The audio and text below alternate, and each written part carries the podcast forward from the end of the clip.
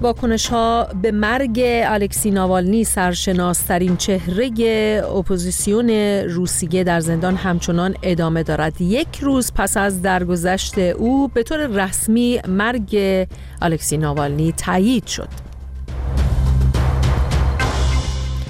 آمارهای نگران کننده از قتل صد زن توسط اعضای خانواده در ایران حکایت دارد. روزنامه اعتماد در گزارشی نوشته که این قتل‌ها تنها در ده ماه انجام شده.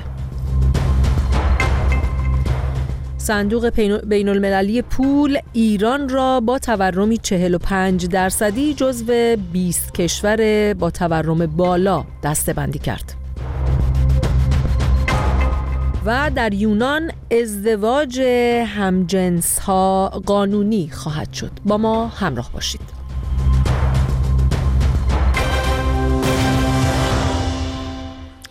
همونطور که اشاره کردم، همچنان واکنش ها به مرگ الکسی ناوالنی، سرشناس‌ترین چهره اپوزیسیون و منتقد ولادیمیر پوتین، در زندان همچنان ادامه داره. او در یک دهه گذشته با وجود اینکه در زندان بود و تهدیدات گسترده‌ای علیه او انجام شده بود، اما دست از انتقاد و مخالفت خود بر نداشت. مهدی بیگی در گزارشش به کارزار انتقادی الکسی ناوالنی در یک دهه گذشته و همچنین به ادامه واکنش ها به مرگ او پرداخته.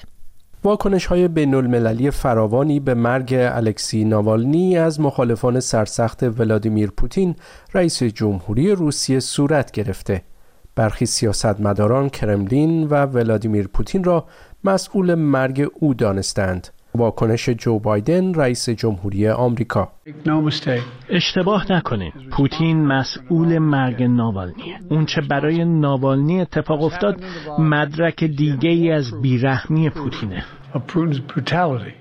کامالا هریس، معاون جو بایدن، هم گفته روسیه مسئول مرگ ناوالنی است و آن را نشانه ظلم پوتین دانسته. واکنش امانوئل مکرون، رئیس جمهوری فرانسه: مرگ ناوالنی ضعف کرملین و ترسش از همه مخالفان رو نشون میده. دیوید کامرون، وزیر خارجه بریتانیا، گفته پوتین باید پاسخگوی این اتفاق باشد. همزمان دولت بریتانیا سفیر روسیه را هم در مورد مرگ آقای ناوالنی احضار کرده. جاستین ترودو، نخست وزیر کانادا، مرگ آقای ناوالنی را تراژدی خوانده و گفته این به کل جهان یادآوری می‌کند که پوتین چه هیولایی است. این هم واکنش صریح ولادیمیر زلنسکی، رئیس جمهوری اوکراین: واضحه که ناوالنی توسط پوتین کشته شده. برای پوتین تا زمانی که جایگاهش را حفظ بکنه مهم نیست که کی می‌میره. بسیاری از سیاستمداران دیگر هم با خانواده آقای ناوالنی ابراز همدردی کردند و خواستار تحقیق فوری در مورد مرگ او شدند.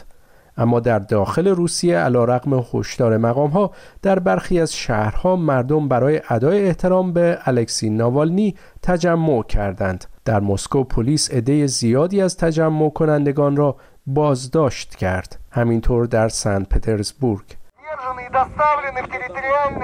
این صدای هشدار پلیس است که از مردم می‌خواهد متفرق بشوند. گزارش‌هایی هم منتشر شده که پلیس در برخی شهرها در حال جمع‌آوری گل‌ها و نشانه‌های یادبودی است که مردم برای آقای ناوالنی در اطراف شهرها گذاشتند. مقام‌های روسیه هنوز اطلاعاتی در مورد علت مرگ الکسی ناوالنی منتشر نکردند، اما به نظر می‌آید آنها تلاش کردند خبرهایی که منتشر می شود با اطلاعات رسمی منتشر شده تناقض نداشته باشند. به عنوان نمونه، خبرگزاری روسیه ریا نوشته ناوالنی روز قبل از مرگش در دادگاه حاضر شده و شکایتی از وضعیت سلامتی خود نداشته. همزمان دادگاه منطقه‌ای شهر ولادیمیر که آقای ناوالنی روز پنج شنبه از طریق ارتباط ویدیویی در آن شرکت کرده بوده، گفته او در دادگاه حضوری فعال داشته و از خود دفاع کرده. اما مردم در بسیاری از شهرهای جهان هم برای ادای احترام به الکسی ناوالنی و محکوم کردن مرگ او تجمع برگزار کردند.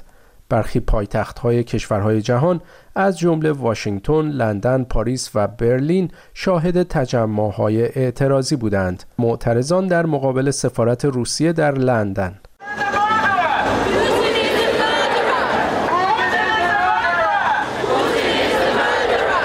فریاد میزنند پوتین قاتل است. شعار مشابهی که معترضان به مرگ آقای ناوالنی در برلین و در پاریس هم فریاد زدند.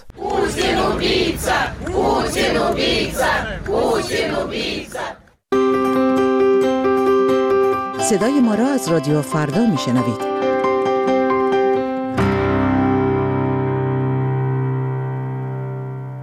صندوق بین المللی پول در آخرین گزارش خود ایران را با تورم چهل و پنج درصدی جزو بیست کشور با تورم بالا دسته‌بندی کرد. در این در حالی است که رسانه‌های حکومتی و مسئولان جمهوری اسلامی ادعا می‌کنند دست کم در دولت ابراهیم رئیسی تورم کاهشی و مهار شده. از روشنک آسترکی کارشناس و خبرنگار اقتصادی درباره گزارش صندوق بین‌المللی پول و معیارهای دسته‌بندی ایران در بین کشورهای با تورم بالا پرسیدم.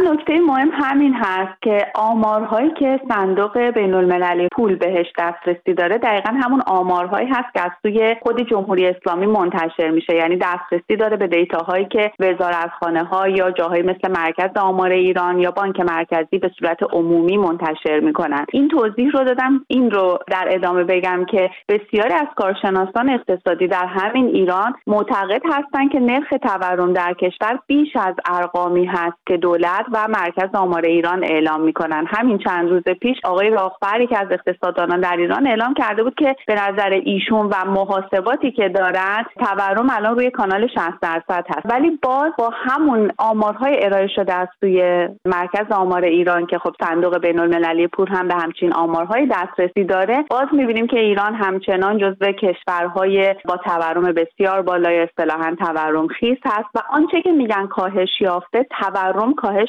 نیافته، بلکه سرعت افزایش تورم هست که کاهش یافته، یعنی با سرعت کمتری نسبت به گذشته در حال افزایش هست، نه اینکه تورم کاهش پیدا کرده، چیزی ارزان نشده در واقع حالا به صورت خیلی عامیانه. خب صندوق بین‌المللی پول به هر حال آمار دیگری رو هم در ایران قطعاً در دسترس داره که منتشر میشه، حالا در مورد تورم مسکن یا مواد خوراکی و غیره. سوال من این هستش که چرا مجموعه ای از اینها رو در نظر نمیگیره و تنها به آمار حالا منتشر شده توسط مراکز دولتی استناد میکنه؟ به دلیل اینکه مرکز آمار ایران آمارهای تورمی رو به صورت منظم و با جزئیات بیشتری منتشر میکنه. مثلا بانک مرکزی هم پیشتر در سالهای گذشته به صورت متناوب آمارهای تورمی ارائه میداد، اما در دولت حسن روحانی ممنوع کردن ارائه آمار از سوی بانک مرکزی رو. طی ماههای گذشته چند بار هم بانک مرکزی این آمارهای تورمی رو منتشر کرده، اما به صورت منقطع بوده، منظم نبوده و با جزئیات هم نبوده. به همین دلیل هست که معمولا خب آمارهای مرکز آمار ایران هست که معیار رسمی قرار میگیره. این رو هم باید بگم مرکز آمار ایران هم اینها رو از طریق وزارتخانه های خود دولت دریافت میکنه، خودش آمارگیری مشخص و مستقلی از دولت انجام نمیده. موضوعی که در گزارش صندوق بین المللی پول به اون اشاره شده این هست که در کشورهای کمتر توسعه یافته مثل ایران به دلیل نداشتن سیستم با کفایت برای اینکه بازار پول رو مدیریت بکنن میان نرخ ارز رو دستکاری میکنن، اتفاقی که بارها در ایران توسط بسیاری از کارشناسها انتقاد شده، در موردش گفته میشه که در ایران ارز رو دستکاری میکنن تا اینکه بتونن تورم رو مهار بکنن. آیا این درست هست؟ بله حتما همینطوره و اتفاقا این ناکارآمدی سیستم بانک مرکزی در ایران یک علتی داره و اون عدم استقلال بانک مرکزیه. بانک مرکزی در کشورهای توسعه یافته یک نهاد مستقلی هست که با اقتدار و با استقلال میتونه یک ساختاری را ایجاد بکنه که این ساختار در بخش نظارتی حتی بر کار خود دولت هم نظارت میکنه یا در استقلالش رو دولت نمیتونه بهش خدشه‌ای وارد کنه. در ایران متاسفانه بانک مرکزی یک بازوی اجرایی شده در دست دولت. و اگر بخوام توضیح بدم مثلا بحث نقدینگی، یعنی بحث چاپ پولی که صورت میگیره، خب این به خواست دولته. بحث دستکاری نرخ که شما بهش اشاره کردید، بانک مرکزی با پولپاشی با ارزپاشی در بازار ارز یا بعد با توقف این ارزپاشی سال هاست که داره نرخ ارز در ایران رو در بازار آزاد حتی کم و زیاد میکنه که در مواقعی که ما میبینیم دولت کسری بودجه‌اش زیاده یا در مواقعی که تقاضا در بازار ارز زیاد هست این اقدامات رو انجام میدن که بتونن سود ریالی حاصل از نقد شدن ارزی که در دست دولت هست که میاره پیش بانک مرکزی، به طور مثال ارز ناشی از صادرات نفت رو میاره پیش بانک مرکزی، این رو نقد میکنه، یک ریالی دریافت میکنه. هر وقت دولت کسری بودجه‌اش تشدید پیدا میکنه باعث میشه که بخواد از بانک مرکزی که نرخ ارز رو ببر بالا که من وقتی ارزم رو به تو میدم تو به من ریال میدی، من ریال بیشتری دریافت کنم و بخش بیشتری از کسری بودجه رو پوشش بدم. یکی از عوارض دیگه این مستقل نبودن بانک مرکزی در ایران که وقتی زیر سلطه دولت هست باعث فسادزایی میشه، یعنی بخشنامه هایی که دولت میده، وزارتخونه ها میدن، یکی از خروجیاش همین فسادهایی میشه که در قالب اختلاس و در قالب بازنگشتن ارزهای دولتی و اینها میبینیم. یعنی دولت تصمیم میگیره که بانک مرکزی ارزش رو به چه کسی بده، به چه شرکت هایی بده. خانم آسترکی، چاپ پول بی پشتوانه و دستکاری نرخ ارز، مواردی که حالا ما الان بهش اشاره کردیم در صحبت هامون، چه پیامدهایی در کوتاه مدت و بلند مدت میتونه برای اقتصاد ایران داشته باشه؟ اولین عوارض چنین اقداماتی بحث تورمی هست، همون چیزی که ما در گزارش صندوق بین‌المللی پول هم می‌بینیم. بی‌انضباطی مالی به طور کلی تاثیر منفی روی جذب سرمایه‌گذاری خواهد داشت. ما الان می‌بینیم که ایران جزو کشورهایی هست که به شدت دچار کمبود هست در جذب سرمایه‌های خارجی. این روی تولید ما اثر می‌ذاره، وقتی تولید میاد پایین ما صادرات کمتری داریم، اقتصادمون کوچک میشه و این بحران‌ها پشت سر هم یک رکود تورمی و یک فاجعه اقتصادی مثل چیزی که الان شاهدش هستیم رو ایجاد می‌کنه.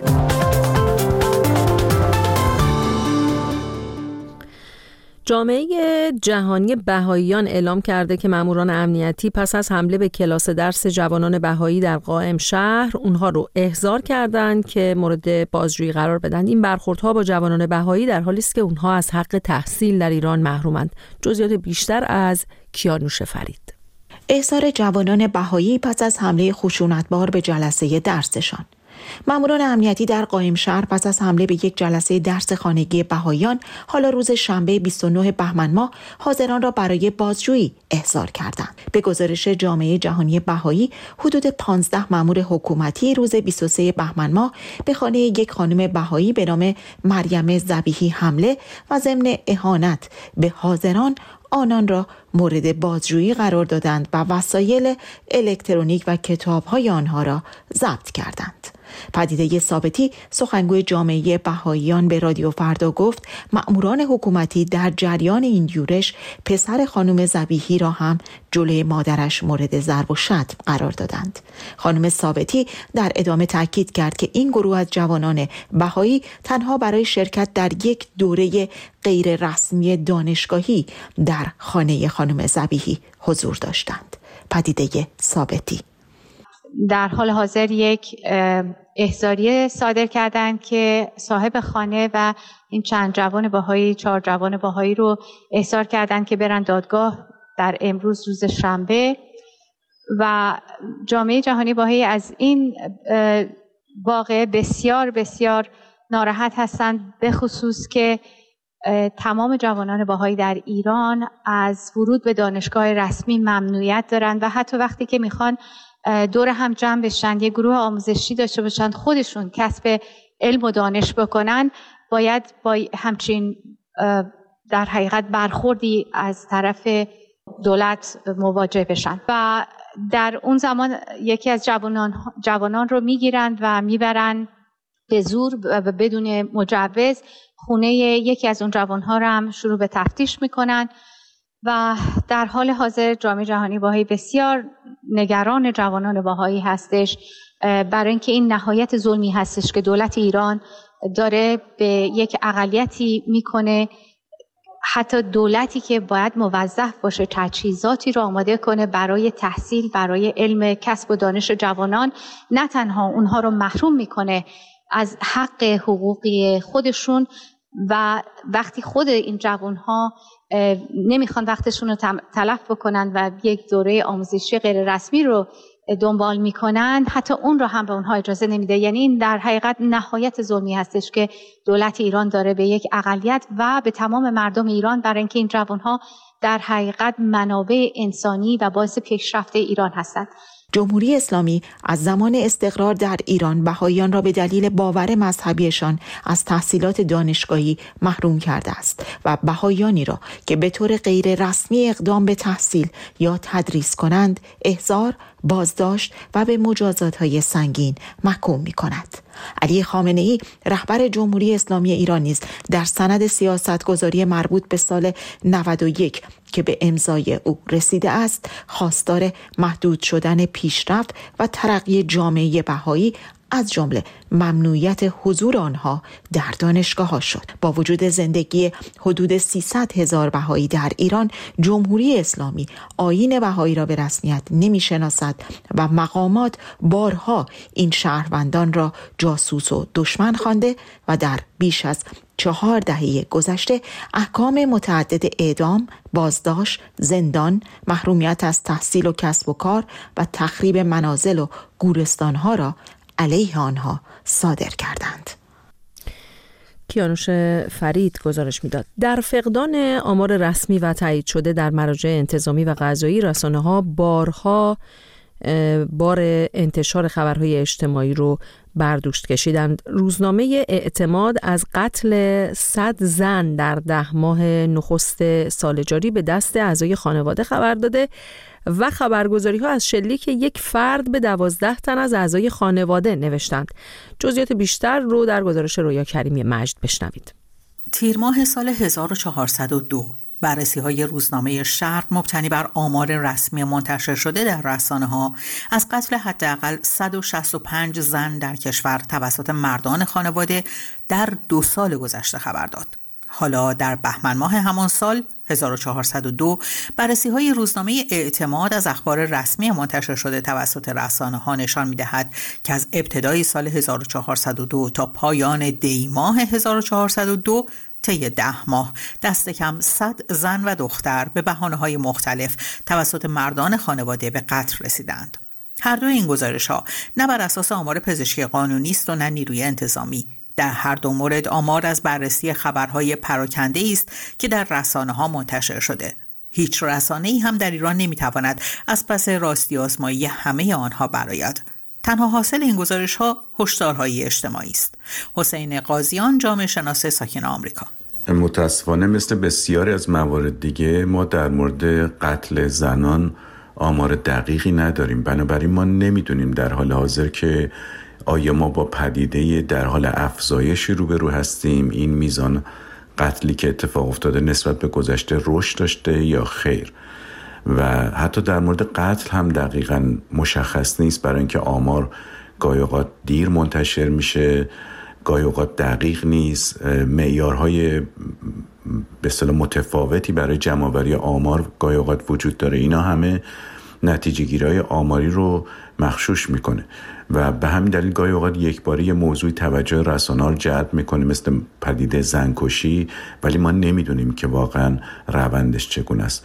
ولی صرف نظر از این، هرچه که اون آمار هست، به نظر میرسه که جامعه از نظر ذهنی برداشتش اینه که این پدیده در حال زیاد شدنه.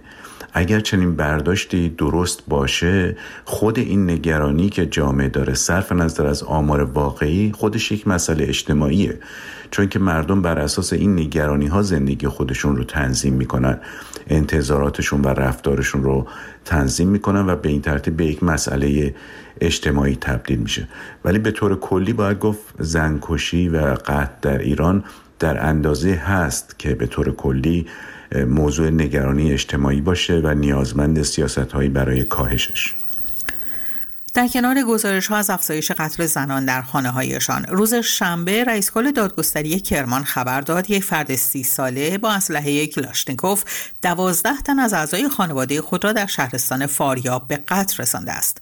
انگیزه این تیراندازی مانند بسیاری از موارد مشابه اختلاف خانوادگی عنوان شد و در میان مقتولان جز زنان خانواده، پدر و برادر فرد مهاجم هم جا داشتند. مهاجمی که خود در درگیری مسلحانه با ماموران پلیس فاریاب کشته شد. حسین قاضیان در پاسخ به این سوال که جز عامل اقتصادی که در این گونه قتل‌ها از عوامل اصلی معرفی می‌شود، چه عامل دیگری می‌تواند در بروز آنها مؤثر باشد، می‌گوید مسائل غیر اقتصادی هم نقش دارند، ولی مسئله اقتصادی گاهی اوقات روشن نمی‌کنه که چه جوری باعث این اتفاقات من جمله قتل میشه، چون به هر حال مسائل اقتصادی در همه کشورها کم و بیش وجود داره. مردم گاهی اوقات از گرانی، از مشکلات اقتصادی مثل بیکاری، تورم اینا رنج میبرن، ولی وقتی راهی برای خروج وجود داشته باشه، کم یا زیاد، دیر یا زود، یه جور مسئله اقتصادی روی اعصاب و روان و زندگی آدم رو تأثیر میذاره. اما وقتی که جامعه احساس کنه که دیگه راهی نیست برای گریز از این وضعیت، مثلا با این مقدار اجاره خونه دیگه نمیشه توی این محلات که قبلا زندگی میکردیم زندگی کرد، دیگه تا وقتی ما عمر داریم امکان خرید خونه نداریم، این یک نوع استیصال و بدون چاره بودن رو ایجاد میکنه یا بیان میکنه با نومیدی کامل. و خب چنین وضعیت استیصال و بیچارگی تولید خشم میکنه و خشم از دو جا سر در میاره، یکی خشونت، یکی پرخاش.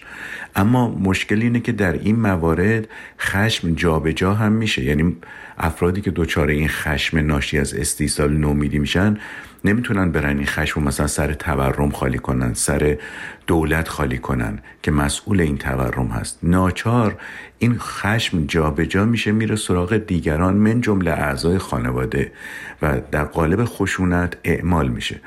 آخرین آمار منتشر شده در مورد قتل در ایران در اردیبهشت سال جاری منتشر شد. محمد قنبری رئیس پلیس آگاهی فراجا خبر داد که در چهل و چهار روز اول سال هزار و چهارصد و دو روزی دوازده نفر در کشور به قتل رسیدند.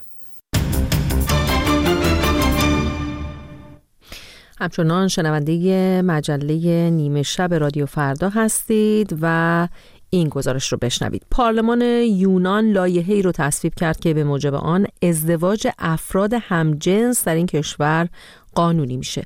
پیروزی تاریخی برای فعالان حقوق بشر در این کشور که سالها برای این روز مبارزه کردند. گزارشی بشنوید از اردشیر تایبی، اما من پیش از اون از شما خداحافظی میکنم و برای شما لحظات شاد و آرامی رو آرزو میکنم.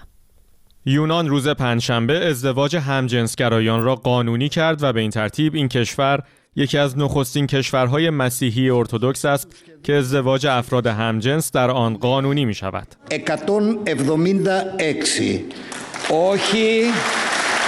پارلمان یونان روز گذشته در لایحه‌ای که بیش از دو سوم دویست و پنجاه و چهار قانونگذار این کشور به آن رأی آری دادند و به رغم مخالفت کلیسای ارتدوکس مسیحی ازدواج همجنسگرایان را آزاد کرد و به زوجهای همجنسگرا علاوه بر حق ازدواج، حق فرزندخواندگی نیز اعطا شد. همزمان گروه‌هایی از شهروندان یونانی در آتن پایتخت این کشور تصویب این لایحه مهم پس از دهه‌ها مبارزات گروه‌های فعال حقوق بشر را جشن گرفتند. این شهروند در آتن به خبرگزاری رویترز میگوید که سالها منتظر این روز بوده. او میگوید که من دیگر شهروند درجه دو نیستم. ما تعهدات یکسانی با سایر شهروندان داشتیم و حالا از حقوق یکسان نیز برخورداریم. با این حال نظرسنجی ها نشان می دهد که یونانی ها در این مورد اختلاف نظر دارند. روحانیون کلیسای قدرتمند ارتدوکس در یونان همجنسگرایی را گناه می دانند و به شدت با قانونی شدن ازدواج افراد همجنس مخالفت کردند. در جامعه دگرباشان جنسی یونان نیز افرادی هستند که معتقدند این لایحه به اندازه کافی پیشرو نیست و از جمله اینکه زوجهای همجنسگرا را از فرزندآوری با کمک رحم اجاره‌ای منع کرده است. در سالهای اخیر یونان گام به گام به سوی قانونی کردن ازدواج همجنسگرایان پیش رفته بود. از جمله در سال دو هزار و پانزده شراکت مدنی بین زوجهای همجنس مجاز شده بود و در سال دو هزار و هفده نیز هویت جنسی افراد به رسمیت شناخته شد. کریاکوس میتوستاکیس، نخست وزیر یونان، پس از تصویب این قانون در شبکه اجتماعی ایکس نوشت که این نقطه عطفی برای حقوق بشر و نشان دهنده یونان امروز است، کشوری مترقی و دموکراتیک که مشتاقانه به ارزش‌های اروپایی متعهد است. تاکنون پانزده کشور از بلوک بیست و هفت کشور عضو اتحادیه اروپا ازدواج همجنسگرایان را قانونی کردند.